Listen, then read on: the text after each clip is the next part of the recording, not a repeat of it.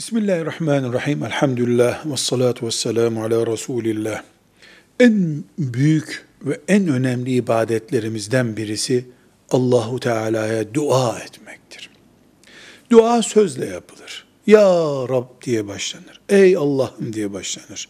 Arapça, Türkçe herhangi bir dilde duanın dili yoktur aslında.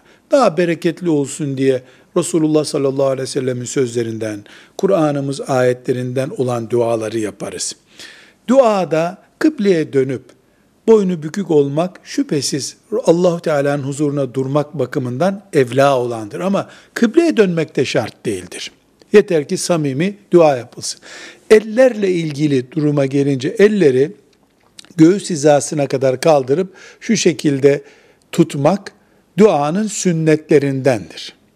Dua ederken bu şekilde tutulmalı. Çok yukarı kaldırmanın e, sünnet olmadığını söyleyebiliriz. Gevşek sarkıtılmış böyle laubali olması da uygun değil deriz. Göğüs hizasına kadar kaldırıp birbirine mümkün olduğu kadar yaklaşmış vaziyette bu şekilde dua etmek sünnettir. Ya Rabbi senden şunları istiyorum derken avuçlar yukarı doğru bakar. Ee, bazı rivayetler dikkate alındığında afetten korunmak için mesela depremden bizi muhafaza buyur ya Rabbi diye dua edilirken korunma duası yapılırken de avuçlar yere doğru bakar şu şekilde diye bir uygulamada vardır. Bu bid'at değildir. Sünnetlerden bir sünnettir. Velhamdülillahi Rabbil Alemin.